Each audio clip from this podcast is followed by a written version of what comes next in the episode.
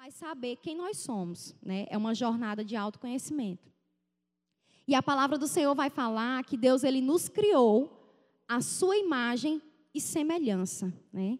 O interessante é que eu observando sobre isso, né, meditando sobre essa questão de Deus ter me criado a sua imagem e semelhança, eu fui observar a questão da Trindade. É, eu não sei se ninguém, não sei se alguém já parou para pensar sobre a Trindade do Senhor, né? O Deus Pai, Deus Filho e Deus Espírito. E eu passeando pela palavra, né, eu percebi que o Deus Pai, o Deus Filho e o Deus Espírito são três pessoas diferentes, mas são um só Deus. E cada um tem a sua identidade. A identidade deles, ao mesmo tempo, se confunde, mas elas são diferentes, porque os, os três são três pessoas diferentes em um só. A palavra vai dizer que o Deus, o Deus Pai, ele foi o que criou os céus e a terra, ele era o verbo, né? Ele é o alfa e o ômega, é o princípio e fim, nele se inicia todas as coisas e nele se finda todas as coisas. Já o Deus Filho, que é o próprio Jesus, a palavra vai dizer que ele é o Filho, né? Ele é o Cristo, Filho do Deus vivo, né? Como nós costumamos cantar aqui. E ele foi, o, o, o a, ele foi a, a percepção de Deus aqui na terra, porque ele era o Verbo que se fez carne e habitou entre nós. E ele é o Deus que veio para nos salvar, né? O Deus Filho, Jesus, tomou a forma humana. E a palavra vai falar também do Deus Espírito, né, o Espírito Santo, quando Jesus subiu, a palavra consolador. Né? É Ele que é o nosso consolador, Ele é que é o nosso intercessor. A palavra vai dizer lá em Romanos que Ele intercede por nós com gemidos inexprimíveis. Né? É o Espírito que nos ajuda nas nossas fraquezas. Então, cada um tem a sua identidade junto conosco, mas os três são um só. E o único que veio e assumiu uma forma humana foi Jesus. Né? Ele é o nosso modelo de identidade, porque ele assumiu a forma humana. Então, é brilhante saber que um Deus maravilhoso, poderoso, que estava no céu, assumiu a forma de carne e veio assumir uma identidade e veio trazer essa identidade para mim e para você. Né? Eu gostaria de abrir, de abrir a palavra, que você abrisse comigo em Filipenses, capítulo 2. Filipenses 2, de 5 a 11. Amém? Filipenses 2, de 5 a 11. Diz assim a palavra do Senhor: Tenham entre vocês o mesmo modo de pensar de Cristo Jesus, que, mesmo existindo na forma de Deus, não considerou ser igual a Deus, algo que deveria ser retido a qualquer custo. Pelo contrário, ele se esvaziou, assumindo a forma de servo e tornando-se semelhante aos seres humanos. E reconhecido em figura humana, ele se humilhou, tornando-se obediente até a morte e morte de cruz. Por isso, também, Deus o exaltou sobremaneira e lhe deu o nome que está acima de todo nome para que ao nome de Jesus se dobre todo joelho, nos céus, na terra e debaixo da terra. E toda língua confesse que Jesus Cristo é o Senhor, para a glória de Deus Pai. Amém? Esse trecho ele relata muito bem quem é Jesus. Quem é Jesus, o que ele veio fazer, né? E aqui a palavra fala que ele não considerou ser igual a Deus e ele não usurpou a forma de Deus. Ou seja, você vê que Jesus tem uma identidade própria aqui. É a identidade dele para trazer o modelo para nós. E a partir dessa identidade, a partir do conhecimento de quem Cristo é, nós vamos entender quem nós somos. Né? A partir de Jesus, ele é o nosso princípio. E aí eu gostaria também que a igreja abrisse a palavra em Mateus, capítulo 16. Nós vamos ler do 13 ao 20. Mateus 16, do 13 ao 20. Diz assim a palavra do Senhor. Indo Jesus para a região de Cesareia de Felipe, perguntou aos seus discípulos: Quem os outros dizem que é o filho do homem? E eles responderam: Uns dizem que é João Batista, outros dizem que é Elias e outros dizem que é Jeremias ou um dos profetas. Ao que Jesus perguntou: E vocês, quem dizem que eu sou? Respondendo Simão Pedro, disse: O Senhor é o Cristo, o Filho do Deus vivo. Então Jesus lhe afirmou: Bem-aventurado é você, Simão Barjonas, porque não foi carne e sangue que revelaram isso a você, mas o meu Pai que estás nos céus. Também eu lhe digo que você é Pedro, e sobre esta pedra edificarei a minha igreja, e as portas do inferno não prevalecerão contra ela. Eu lhe darei as chaves dos reinos do céu. O que você ligar na terra terá sido ligado nos céus, e o que você desligar na terra terá sido desligado nos céus. Então Jesus ordenou aos discípulos que não dissessem a ninguém que ele era o Cristo. Nessa passagem você pode verificar que as pessoas tinham uma percepção sobre a identidade de Jesus. Uns diziam que ele era João Batista, outros diziam que ele era o Elias, Jeremias ou qualquer outro profeta. Então, até Jesus chegou a ser confundido com outras pessoas. Mas, a partir do momento que Simão Pedro falou quem Jesus era, o próprio Simão teve a sua identidade determinada. Veja só, Jesus perguntou: Tu, Pedro, tu dizes que eu sou quem? E ele disse: Tu és o Cristo, o Filho do Deus vivo. Essa palavra ela demonstra que Pedro realmente conhecia Jesus, né? Já estava andando com Jesus há um bom tempo. E Pedro sabia quem Jesus era. Então, a partir do momento que Pedro disse isso, o próprio Jesus disse: Pois bem-aventurado és tu, Simão Barjonas. Veja só que ele chamou Pedro pelo nome. Ele disse: Bem-aventurado é você.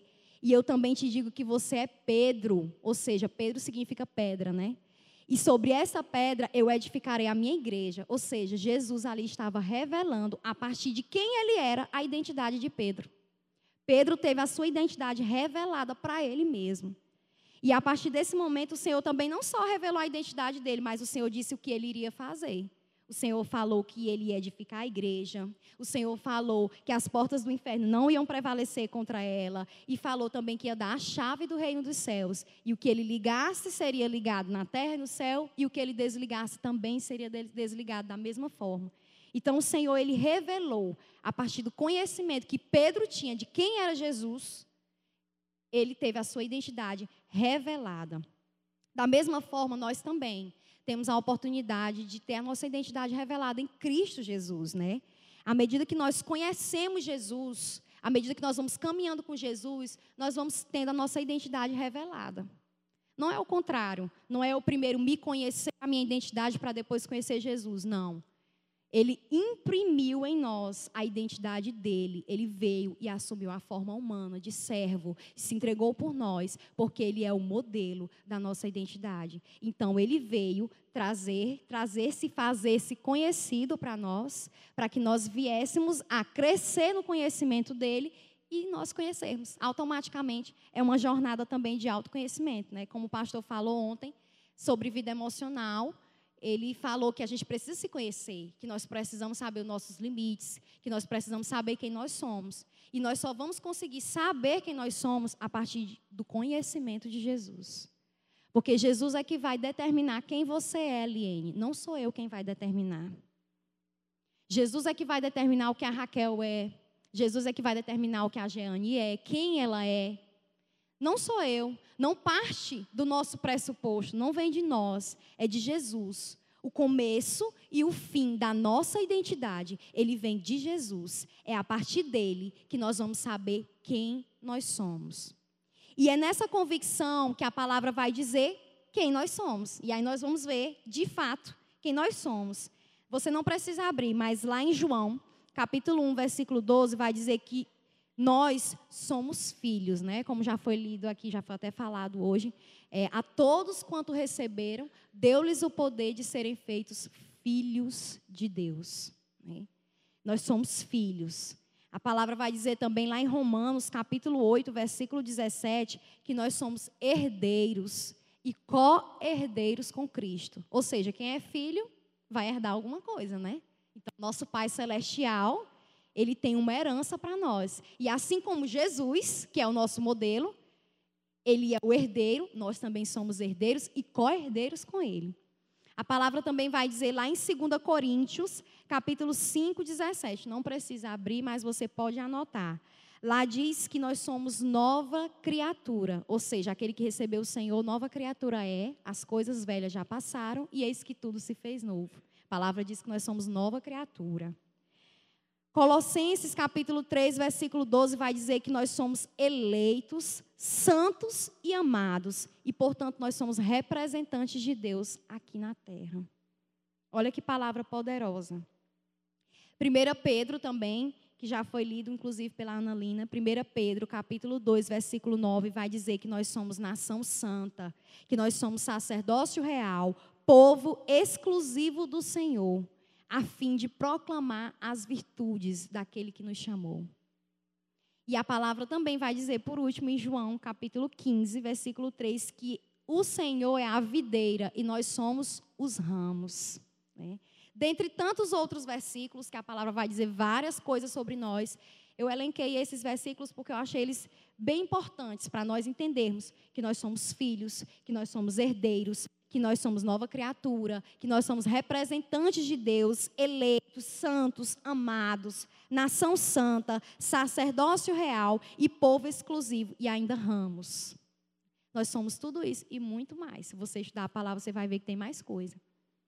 Mas o Senhor, Ele traz para nós essa identidade a partir dele, como nós vimos. Tudo isso que nós somos é porque Ele é primeiro, primeiro do que nós. E Ele nos torna assim. Daí a necessidade de nós realmente conhecermos Jesus, né? O conhecimento, esse relacionamento com Jesus, à medida que você vai se relacionando, é, nós enxergamos Jesus dentro de nós, né, na intimidade que nós temos com Ele, e essa, e essa percepção de Jesus dentro de nós, ela vai ditar as nossas ações e as nossas respostas. E essas ações e essas respostas que nós temos, elas dizem quem nós somos. Né? Você, você conhece uma pessoa, muitas vezes, quando você observa o comportamento dela. Né? Muitas vezes você vai saber se a pessoa é ansiosa, se a pessoa é agitada, se a pessoa é tímida. Né? E da mesma forma, quando nós conhecemos Jesus, à medida que nós vamos nos relacionando com Ele, quem está lá fora, a nossa família, as pessoas que convivem conosco, vão conhecer também o Jesus que habita dentro de nós. Não é verdade? Amém? Então, por isso, a necessidade de nós verdadeiramente conhecermos Jesus. Né? Nós somos denominados cristãos. A palavra cristão, eu não sei se é no grego ou no hebraico, quer dizer pequeno Cristo. Né? Nós somos pequenos Cristos. Pequenos Cristos espalhados nesse mundo. E nós assumimos essa identidade de pequenos cristos, né, quando os primeiros cristãos foram chamados de cristãos lá na Antioquia, foi porque o povo começou a ver que eles tinham um comportamento de Cristo. Então, nós também vamos ser conhecidos, a nossa identidade, assim como Pedro foi conhecido, a partir do nosso relacionamento e conhecimento de Jesus. Vamos abrir a palavra lá em Filipenses, capítulo 3. Você pode abrir comigo, lá em Filipenses, capítulo 3.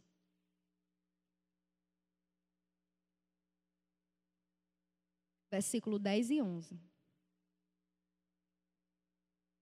A palavra diz assim: O que eu quero é conhecer Cristo e o poder da sua ressurreição, tomar parte nos seus sofrimentos e me tornar como ele na sua morte, para de algum modo alcançar a ressurreição dentre os mortos. Vou ler novamente.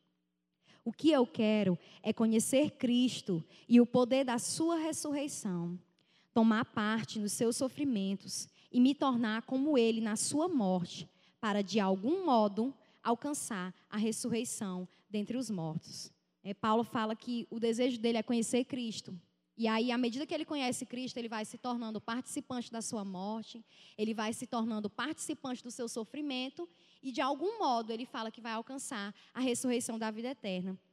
E esse modelo de Paulo é o modelo que nós devemos trazer para nós. Nós temos que prosseguir em conhecer o Senhor. Né? Esse deve ser o nosso maior desejo. E quando nós conhecermos o, Senhor de fato e de verdade, na profundidade que Ele merece ser conhecido, nós vamos cada vez nos tornar mais parecidos com Ele. Né? É uma jornada que você prossegue, que não é uma jornada que você prossegue sozinho, como aconteceu com Pedro. Pedro seguia Jesus e em algum momento da caminhada, o Senhor revelou quem era Pedro. Ele poderia até ele mesmo não saber quem ele era, Mas nesse dia que ele disse que Jesus era o Cristo, o Filho do Deus vivo, o Senhor revelou para ele quem ele era, que ele era a pedra que o Senhor iria edificar a igreja dele. Então, da mesma forma somos nós, nessa caminhada, à medida que nós vamos conhecendo Jesus em intimidade, nós vamos saber quem nós somos e nós vamos nos tornar mais parecidos com Jesus. E aí vem um outro ponto que eu acho importante nós ressaltarmos, que é a responsabilidade que isso traz, né? A gente canta muito que nós somos amados, que nós somos filhos, que Deus nos ama e tal, e a graça, e é tudo lindo, maravilhoso. Mas essa identidade, ela traz uma responsabilidade sobre nós, né? Existe um peso, mas não um peso ruim, mas um peso de glória. Né? A palavra diz que a palavra diz que aquele que reconhecer também essa terra, ele será reconhecido diante do Pai. Então nós temos essa responsabilidade, mas nós temos também essa glória. Né? Essa glória de carregar a identidade de Cristo em nós. E aí, à medida que nós já sabemos quem nós somos, nós vamos ter essa responsabilidade de trazer essa identidade não só para a nossa vida, mas para a vida de outras pessoas. Né? Essa responsabilidade, ela, é, a palavra vai dizer que ela é revelada através dos nossos frutos. Né? Lá em Mateus, capítulo 7, versículo 20, vai dizer que os pelos frutos nós vamos conhecer a árvore. Né? Uma, ele, ele fala que não tem como um, é, de um espinheiro dar uvas. Né? Você só tira uvas né, de, de, um, de um vinhal. Não tem como você tirar de um espinheiro. É, não tem como a oliveira dar outro fruto. Não tem. A árvore, ela dá o fruto determinado e um fruto bom. A árvore boa dá fruto bom e a árvore má dá fruto mau, né? A palavra diz isso. Então, essa responsabilidade dessa identidade de Jesus sobre a nossa vida, ela vai se revelar através dos nossos frutos. Né? Os frutos que geram salvação, os frutos que geram santificação. Né? A palavra diz isso. E aí, lembrando do texto, que Jesus diz que Ele é a videira e nós somos os ramos. Nossa identidade, a nossa vida, ela está enxertada em Cristo Jesus. Então, não tem como você dar fruto ruim, você só vai dar fruto bom. Mas se você estiver enxertado em Cristo Jesus. Se você estiver enxertado em você mesmo, você não vai produzir. Porque de nós mesmos, nós não podemos produzir. Porque, como nós já vimos, a nossa própria identidade vem de Cristo que dirá nossos frutos, né? Os nossos frutos também vêm dele. E aí eu gostaria também que a gente abrisse lá em 1 Pedro, capítulo 4, versículo 13. Diz assim a palavra do Senhor, 1 Pedro 4, 13.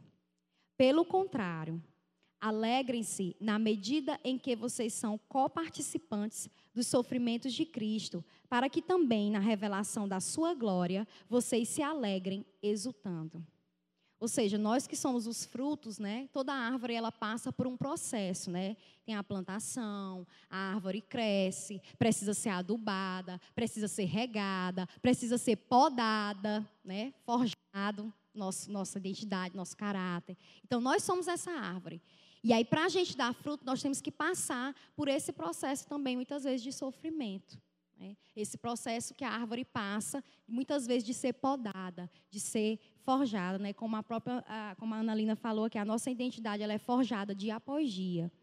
Então, nós temos que nos alegrar, porque nós somos coparticipantes desse sofrimento de Jesus, porque assim como Ele é o nosso modelo, de sofrimento, de vida, de entrega, nós também devemos produzir isso. Esse é o nosso fruto, é a santificação, é o sofrimento que nós passamos aqui nessa terra que vai gerar um peso de glória na vida eterna. Amém? Então, o Senhor fala que é nesse processo de forjar a nossa identidade, de nos tornar mais parecidos com Jesus, é que nós vamos dando os frutos, os frutos que geram a vida eterna. E aí eu lembro quando Paulo fala, eu trago no meu corpo as marcas de Jesus. Né? Paulo fala.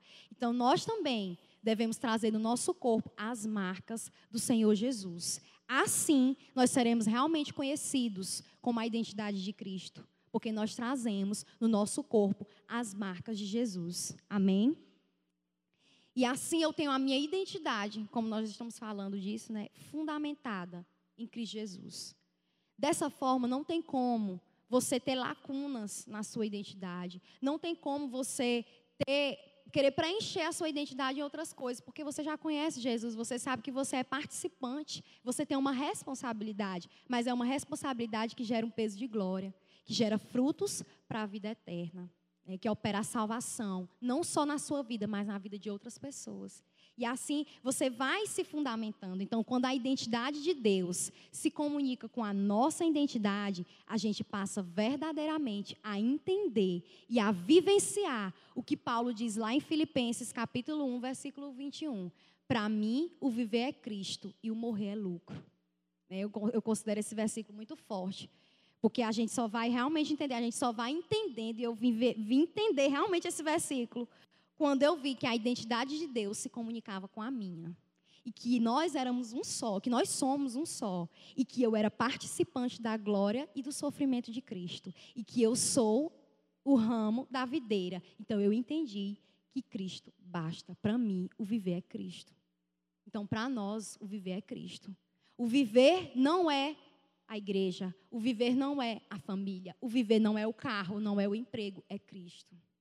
Então eu vim entender isso realmente. Às vezes Deus ele te leva a desertos e a lugares que nós temos que passar por alguns sofrimentos, por algumas coisas, para nós verdadeiramente entendermos que o viver é Cristo e o morrer é lucro. Né? Não, não, não, nada, nada se compara a um dia que nós vamos ver Jesus face a face. Mas primeiro, nós precisamos passar por esse sofrimento, por, esse, por, essa, por essa transformação do nosso caráter, por, por essa forja da nossa identidade em Cristo Jesus.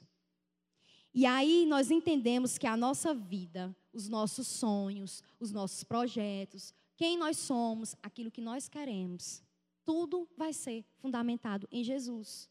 Porque aí nós vamos também pegar as palavras de Paulo: não vivo mais eu, mas Cristo vive em mim.